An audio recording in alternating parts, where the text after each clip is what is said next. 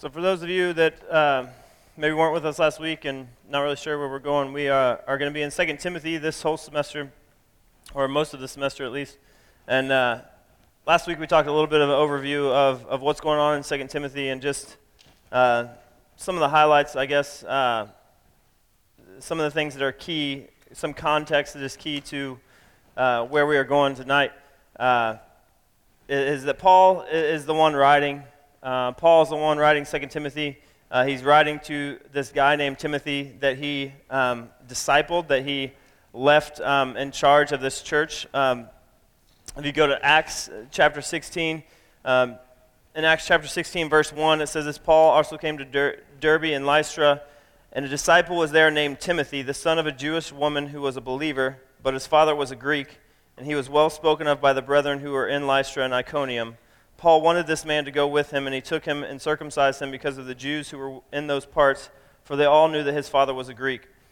Uh, and then it goes on to say, you know, the, all this ministry that they do together. And so this is where a quick snapshot in, in, in Acts 16.1, where, where Paul meets Timothy, and then um, they spend time together. He, he teaches them along the way um, and disciples him. We talked a lot about um, last week um, what discipleship is, what that word means, um, what it looks like to be a disciple, um, to be a follower of Christ. And we, we talked about putting Jesus first in all things, following Jesus' teachings. And of course, in order to do that, you have to know his teachings.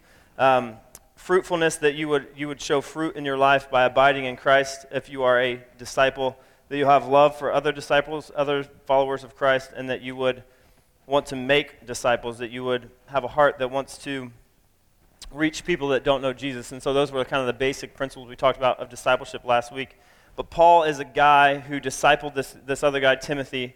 Um, and so he left Timothy in charge of this church in, in, in Ephesus. And so Paul is writing, Paul is in prison at the time that he is writing this.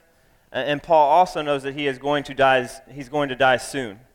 And so it's important in the context of, of, of, of what Paul is writing that you know those things um, that he is writing to Timothy from prison where he's going to die soon. And you also need to know that it is a dangerous time to be a follower of Christ. Um, being a follower of Christ at that time could get you killed. Um, and so lots of people, Paul says, um, lots of people started to fall away. They didn't want to let people knew that they knew Paul because everybody knew why Paul was in prison. It was for preaching Christ. And so those people that were uh, spending time with him before slowly kind of backed off, and those people that were maybe preaching the gospel boldly before backed off of that as well. And so it's, it's, a, it's a dangerous time to be a follower of Christ. So you need to kind of get all of that as we go into um, 2 Timothy here. We're going to be in the first seven verses of 2 Timothy. So if you want to turn to 2 Timothy, there's, there's Bibles there in front of you. Um, there, 2 Timothy is near the end. You can look, up, look it up in the index there. Um, there's no shame in that. Uh, 2 Timothy verses 1, uh, 1 through 7. Uh, we're in chapter 1, verses 1 through 7.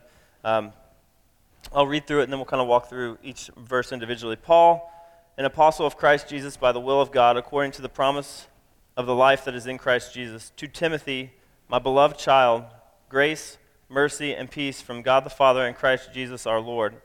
I thank God, whom I serve, as did my ancestors, with a clear conscience as I remember you constantly in my prayers night and day, as I remember your tears, I long to see you, that I may be filled with joy. I am reminded of your sincere faith, a faith that dwelt first in your grandmother Lois and in your mother Eunice, and now I am sure dwells in you as well. For this reason, I remind you to fan into flame the gift of God, which is in you through the laying of my hands. For God gave us a spirit not of fear, but of power, love, and self control. And, and, and as we go through all these verses individually, really, I feel like the push of this whole section here is verse 6 that I remind you to fan into flame. Uh, some other versions say kindle afresh, some other versions say um, fan the flames. Um, feeding this flame, um, the gift of God which is in you through the laying of my hands. And, and, and basically, Paul is just saying there that he, it's not that he gave Timothy this gift, he was there and he was present. Um, and he was laying hands on Timothy probably in that process, but doesn't mean that he is the one that gave this gift. It is a gift of God. Um, and I think that's twofold. It's really, some of it has to do with uh, with Timothy, Timothy is just his faith in Christ and, and, and pursuing that and living for him. And then maybe a little bit more specifically, the, the gifts, the spiritual gifts that we would say that God has blessed Timothy with. Um, these spiritual gifts that he has given him. And so, um, as we read through all these verses, that's really the main context that what Paul is trying to do, I think, not only in these verses, but probably in all of 2 Timothy, is that his hope and his prayer is that, that Timothy would continue to fan into flame these things that God started in his life. And, and I love that illustration. We'll go into it a, a, little bit later. But that he would continue to do that. Um, he would continue to fan into flame this thing that was started in him. Um, and so, uh, well, let me, John, will you go ahead and throw that picture up there for me? Uh, so, so like a fire, right? That everybody knows that's ever been around a fire, ever made a fire, that, that it takes, you, you have to have something that will burn, right? You have to have something that will burn that will keep that thing going. And, and the tendency of any fire, the tendency of every fire, no matter how big, no matter how small, the tendency of every fire is to go out. The tendency of every fire is to go out. And so you have to continue to feed it, right? You have to continue to feed those flames in order for it to in order for those flames to stay, you have to continue to feed it. More wood, more wood, more wood, more wood, right? And if you stop that and you don't feed it at all, it will go out. And so this is what, what Paul eh, is pointing to as, he, as he's giving this illustration in verse 6. And what I think is really the, the push of all, of all of 2 Timothy in some ways, that, that Timothy would continue on no matter what is going on around him, that he would continue feeding this fire that God has placed inside him. And so, my prayer as, I, as, I, as I'm preparing this, and my, prayer for you, for you as leaders, for you as students, is the same thing. For myself, is that I would continue to feed this fire that God has started in my heart, um, and I would continue to feed it and feed it and feed it so it would continue to grow. And I wouldn't ignore it, and I wouldn't just let it go, because if I do that, then it will die out. And, and, and Paul's going to do some specific things, some very intentional things, I think, to help make this happen. Uh, we'll start back up in first, verses 1 and 2. Uh, first, a little bit about Paul. It goes into, um, Paul says he's an apostle of Christ Jesus. Apostle can mean, apostle in this way, uh, basically, if, you, if you're an apostle, what separated the apostles from disciples, right, from any other follower of Christ, what, why they had this term apostle, um, Three, three, quali- three qualifications for an apostle. They saw the resurrected Jesus Christ. They saw Jesus after he rose from the dead. They physically saw him. Um, they were chosen specifically by God, specifically by the Holy Spirit, and then they were able to perform signs or, or miracles or wonders. They were able to perform miracles. They saw the resurrected Jesus, and they were um, appointed by God, by the Holy Spirit. And really, these men, their purpose was to lay the foundation of the church. Apostle in general, like that, just that term, what that means, what that word means is one who is sent out. So, in general, we are, we are all apostles in that way, right? We're, that we are all sent out by God to represent Him. That we are all, as believers, sent out to represent God. But these guys, in particular, the reason for that, what some people would say, that office, that title, um, is because of those three, three qualifications. And so, Paul is one of those. Uh, he's an apostle of Christ Jesus. And he says, by the will of God. This isn't just something that he chose, God chose this for him. By the will of God, Paul was chosen and he was sent out by God. Again, if we use that term generally, even for us, as if you are a believer, if you've trusted in Christ, then you have been sent out with a purpose by God, by the will of God, um, for a reason. And he goes on to say what that reason is at the, at the end of verse 1. He says, According to the promise of the life that is in Christ Jesus, according to the promise of the life that is in Christ Jesus. This is his purpose. This is Paul's purpose not just for Timothy, this is Paul's purpose in everything that he did after he, after he met Christ on that road. And, and, and he was blinded by Jesus, and his life changed forever. After that happened, this was the purpose of his life for the rest of his life. He wanted to bring people life. Paul wanted wherever he went to be somebody that brought people life, and that's twofold meaning. Abundant life now, that's what Scripture talks about in different places, especially John 10 10. that, that Christ came so that we could have life to the fullest, that we would not just be living and alive and have a heartbeat, but that you would have a, you would have a purpose in this life. And so that's one thing that Christ promises, right? That, that we have abundant life now on this earth. And the other thing, the other life that, that Paul is trying to bring to the people that he spends time with and tells them uh, about Jesus is eternal life in Christ. So that once I die, I'm still going to be living forever with, with Christ. So abundant life here now on this earth and eternal life with Christ forever. That's what Paul was about. That's what he's trying to I think very intentionally, we can skip over these. These introductions are in a lot of these letters, right? And Paul just kind of says who he is and what he's, what he's doing. Uh, and you can really quickly read over these things, but there's so much truth even in these little introductions. That the whole point of Paul's life, that hopefully the whole point of our lives as believers is to bring other people life. One of the things that is the most frustrating to me is when I, when, I, when I look at other people, whether it's other leaders that I get to spend time with, students that I get to watch, um, and I see you living life halfway of what it actually could be. And it doesn't make me mad at you. It doesn't make me, uh, it just, it makes me, it makes me sad. It makes me frustrated because I know you could live for so much better.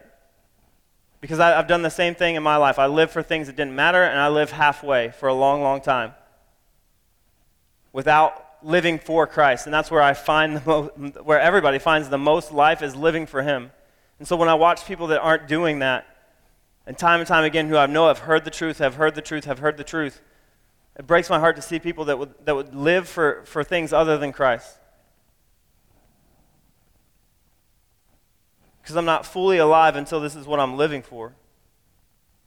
And so Paul is somebody who wants to bring that, he wants to bring that to all the people that he is around. But he's also speaking this to, remember, in, in all of this, Paul's not just not just talking just for the sake of talking. He's also, this is a guy that he disciples, right?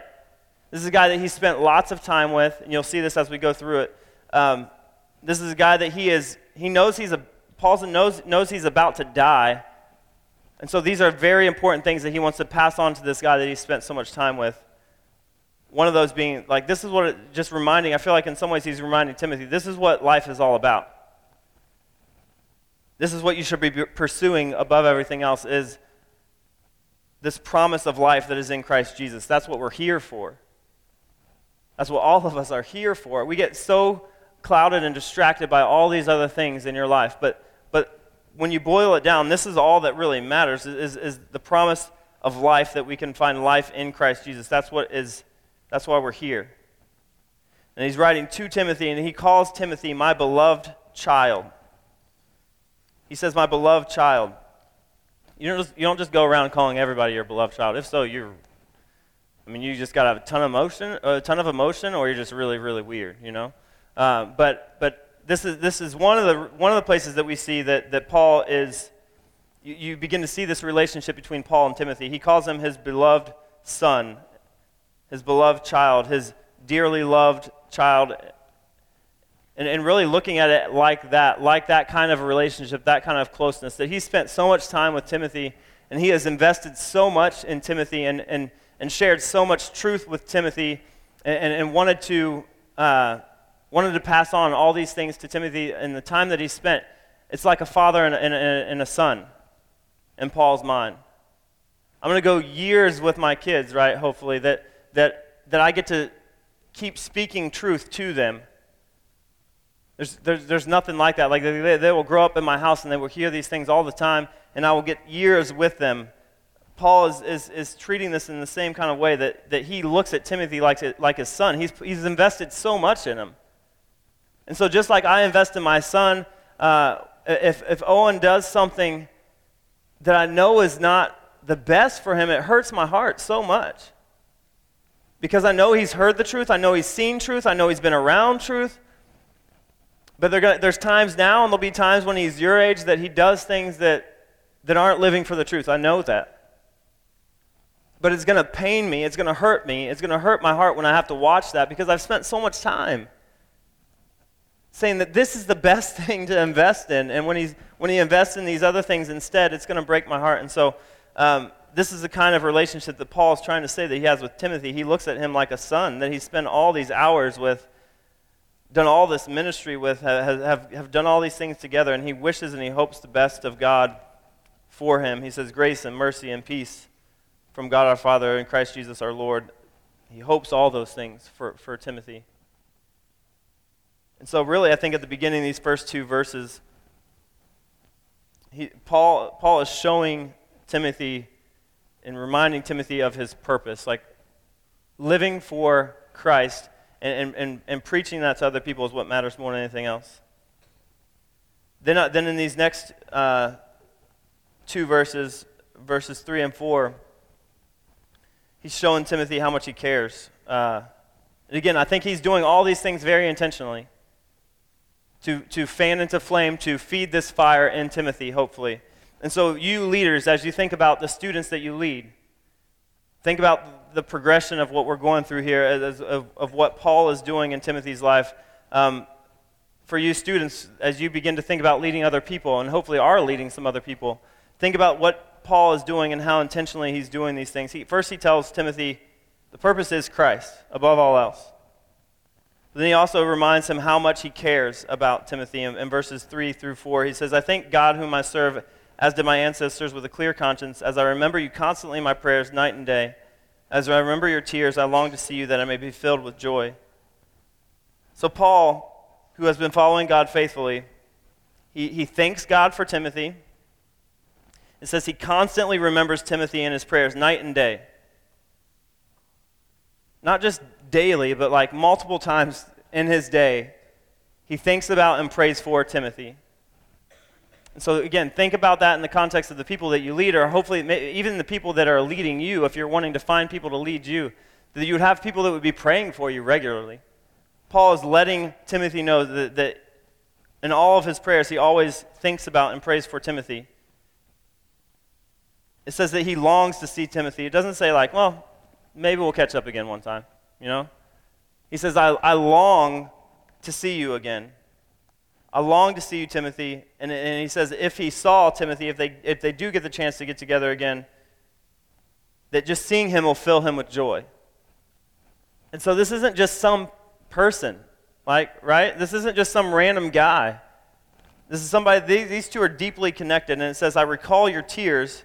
Uh, it says, As I remember your tears, I long to see you that I may be filled with joy. So at some point when they were together, that, that, that, that Timothy had been crying with Paul. And he remembers that. That you don't just cry around anybody, unless you're me. Uh, but you don't just cry around anybody, right? And, and so he, there's this deep connection between the two of them. You'll continue to see it as we go throughout 2 Timothy. Paul is reminding Timothy how much he cares about them, about him, how much their relationship is a deep one, and it's not just, just this superficial thing. He's showing Paul how much he cares. So, the people that you lead, think about that. Show them how much you care. Remind them of their purpose in Christ. Show them how much you care. And I think he, he takes it the next step in, in verse 5, and he says, I am reminded of your sincere faith, a faith that dwelt first in your grandmother Lois and your mother Eunice, and now I'm sure dwells in you as well. He, he points Timothy back to the roots of his faith. He's pointing him back to remember when all this started. And all this for Timothy started even before Paul came along. It started in his house, the way that he watched his grandma and the way that he watched his mom. And those two women had a huge impact. They're, they're named by name in here for a reason, because they had a huge impact in Timothy's faith. He watched these other people in his, in his household. And his faith started there. And Paul is pointing Timothy back to say, remember when your faith started. Remember that. So many times in my own life, it is easy. The longer, and you will see this, the longer that you've been a believer, right? The longer that you've trusted in Christ and you find your identity in Him, this challenge gets harder and harder to think back to when Christ changed your life. The longer you live in Christ and live for Christ, there's this new challenge that comes up, and, it, and it's it really this, this battle of oftentimes I get into this mindset where I, where I think I have it all together. And all the other people around me, they're the ones that don't have it together. And I can't believe they're being such idiots when I have it all together and I know what I'm doing and I know what to live for, but they can't even do this. Like they're, they're just being idiots, right? And I forget how big of an idiot I was in my life at one point. Not knowing Christ, but even knowing Christ and running away from Him. And I have to be reminded constantly of what Christ has done in me. And so, as we lead other people, think about that in your own life and push them to that as well. Think about what Christ has done in you already. Think about the beginning of your faith. Think about uh, where you've come from in all of this. Spend time to dwell on that. Remember who you are. And then this verse, this verse 6 that I think is, is really the biggest part of all this in this first section. For this reason, I remind you to fan and to flame the gift of God which is in you through the laying of my hands. And so, again, kindle this fire, fan into flame, stir it up, keep it burning, keep ablaze the gift of God which is in you. Like I said before, the tendency of fire is to go out, no matter how big it is. You know, for the first time ever this year, uh, we finally went as a family to uh, the homecoming bonfire, right, at SFA. Uh, it's probably the biggest in person fire I've ever seen in my life, and it's pretty impressive. Uh, I know all people who've ever been to the Aggie one say, oh, it's not impressive at all. Whatever. It's a huge stinking fire, okay? Uh, it's the biggest fire that I've ever seen, and it's, it's gigantic. But, but even that one, right? It has all this fuel in it, all this wood in it at first, but it, eventually that burns out. And if you don't feed that, then it, then it dies, right? So it doesn't matter how big the fire is. It doesn't matter like the biggest camp high that you could possibly get. And that's, that, those things are great. Camp, retreats, um, all those things are, are, are great, and they're great in stirring up fire inside of us. But if you don't continue to feed that, then it will just die out and I know I've said this before, but if you think about the just the principles of those kind of events, here's what happens, right? We take away all the distractions that you normally have, and you put in all this truth, whether it's people teaching scripture or it's worship that's all about truth, right? You put in all this truth. You just keep plugging in truth and you, and you take away all the distractions. And you do that for a weekend long. And you better, you better have a fire inside you that's huge if you're really focusing on what's happening, right?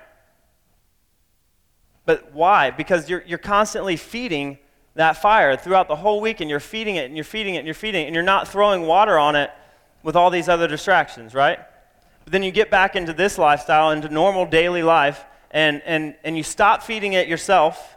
You're not putting much truth in yourself anymore, and so you're not feeding that fire. And then on top of that, not only are you not adding more to this fire to keep it going, but then you're probably pouring some water on it with all this other stuff that you're doing, right? With all these other distractions, these other lies that you're believing. We'll, we'll pour water on that fire and put it out even faster. And so, Paul's urge, my urge to you, is that keep feeding that flame. Keep putting truth in. And that's, that's the best thing, right? The best thing to feed that flame is going to be truth. And that can come in a couple of different forms. Truth in the form of Scripture, like studying Scripture on your own, will fan that flame even more. We'll make it bigger and bigger and bigger. Studying Scripture, getting Scripture in your life, studying the Word of God. Worship.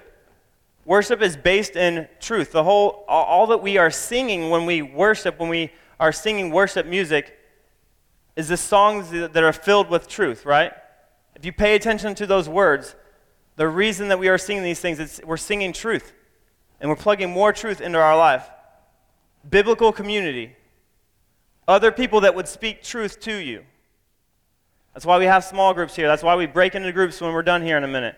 So that you'd have other people that would speak truth into you, your leaders and hopefully your, your peers around you, that you would speak truth into each other, not just here on Wednesday nights, but like Brandon was saying when he was leading, that weekly, like throughout your week, you would have people that you know, that you trust, that you love that would speak truth into your life when you need to hear it. All these things. They're, they're what fuel this fire. They're, they're what keep the flames burning. And if you don't do those things, then that fire is going to go out. And so as we go through 2 Timothy, you'll see that Paul, as he's talking about fanning this flame, as he's talking about feeding this fire to Timothy, he will talk a ton about Scripture and how important it is to know it well, to handle it accurately, how, how he says a few times in here, and, and to preach it. He's saying the way we handle this, the, this truth is what will keep this fire going. And then to cap it all off in this section, verse 7, he says, For God gave us a spirit not of fear, but of power and love and self control. And so he reminds Timothy at the beginning what the purpose of all this is life in Christ. That you can't find life outside of Christ. You can't. You can look for it all you want, but you will never find life, real life, outside of Christ. He shows them how much he cares about them. He reminds them of their relationship and how much he cares. He reminds them of the roots of his faith. He encourages him to feed the flames of this fire. And then finally, he reminds them of the power that's within him. He reminds Timothy of the power that is within him as a believer, as someone who has trusted in the finished work of Jesus Christ. This is the power that we all have, the power that we all share. And it's not a spirit of fear, not a spirit of timidity, as some versions say, not a spirit that makes us easily fearful.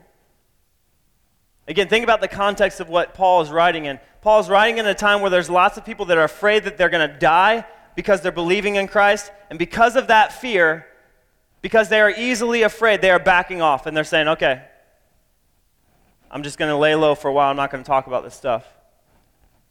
Paul's saying the opposite. He's saying, You do not have a spirit that is fearful.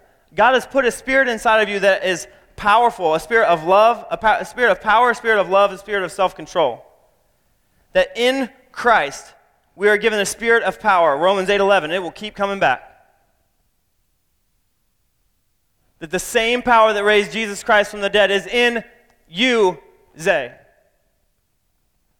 If you have trusted in Christ, the same power that raised Jesus Christ from the dead is in you, bro. Like, in you. You know, like, the same power that raised Jesus Christ from the dead is, is in me. It has nothing to do with the fact that I get to stand on this stage. I love that I get to because I get to yell at you, and, and hopefully you'll, you'll, you'll take some of this truth and you'll apply it to your life. But this, all of you sitting there, the same power that raised Jesus Christ from the dead is in you, Jonathan. The same power. Like, that is so powerful. It is not a little thing. It is literally the power that conquered death. The whole reason that we sing, the whole reason that we sing these songs, the whole reason we talk about having victory in Christ and that, oh, death, where is your sting? That same power is in us. Not just once a week on Wednesday nights for, for two hours and a half, right? Like you get this power for two and a half hours, and then once you step out these doors, it's gone. No, he says that's in you and it's living in you every single day, every hour, every minute, every second of your day. That is in you if you have trusted in the finished work of Jesus Christ. It's in you. You have access to that all the time, and that is not a spirit that is weak. That is not a spirit that is easily fearful. And so that same power is in us when you are confronted in school about what you believe. That same power is in you to be bold and actually tell people what you believe and why you believe it. Paul's reminding Timothy of that in this time of fear when people are backing down because of their lives might be taken. Most of us in this room probably aren't going to experience a time where our lives might be taken for sharing the gospel. But we still are fearful and we still back down. And so we still need the same encouragement that this is a spirit of power that has been given to us. I saw a glimpse of this this, this past weekend. Lauren and I got to take uh, seniors to uh, Passion in, in Houston. And for those of you who don't know what that is, it's a huge conference for 18 to 25 year olds. And so mostly college students are there. And, and, it was in the Toyota Center. Maybe some of you have been to watch the Houston Rockets play in, in the Toyota Center before. But I looked over one time, one, I mean, it's like tons of worship, tons of teaching. Um, and I was looking over one time in the middle of worship, and I just, we were kind of on the corner in the very top, and just kind of looked out over the crowd, right? And there's like literally thousands of people with their hands raised, like praising God with all they have. Like, not just because everybody else is doing it, but like if you look, and I was, like, I was looking face to face, like if you look at each of these individual faces, so many of them, most of them, they don't care what anybody else is doing around them. They're just so focused on Christ and worshiping and praising Him, and they're going for it like there's just thousands of them. And I was looking out in that crowd and thinking, like, man, Like, that's a, that's a small glimpse of how powerful this Spirit is. Like, literally, it would bring thousands of people in a huge arena to worship Him. To the point where they don't care what anybody else is doing around them, but they would fully be worshiping this God who we can't see, but we can definitely feel, and, and that this is the power that is in us. And it's not some weak thing. When you watch a crowd that big, like thousands of people worshiping the same God, it's one of the things I love about that event more than others, is, is, is you see thousands of people worshiping this God. And there's just something so powerful about that, that, that there's so many of us that really believe this, that are really living for this, and that this, this the spirit of power in us. He's given us a spirit of power, a spirit of love.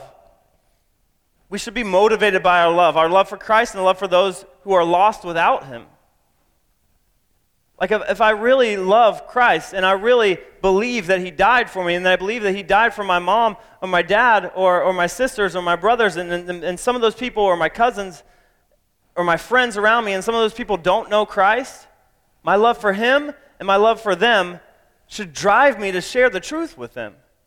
Like, if I genuinely love Him and I genuinely love them, then that love should drive me to do something that some people think is crazy and, and tell them about Christ.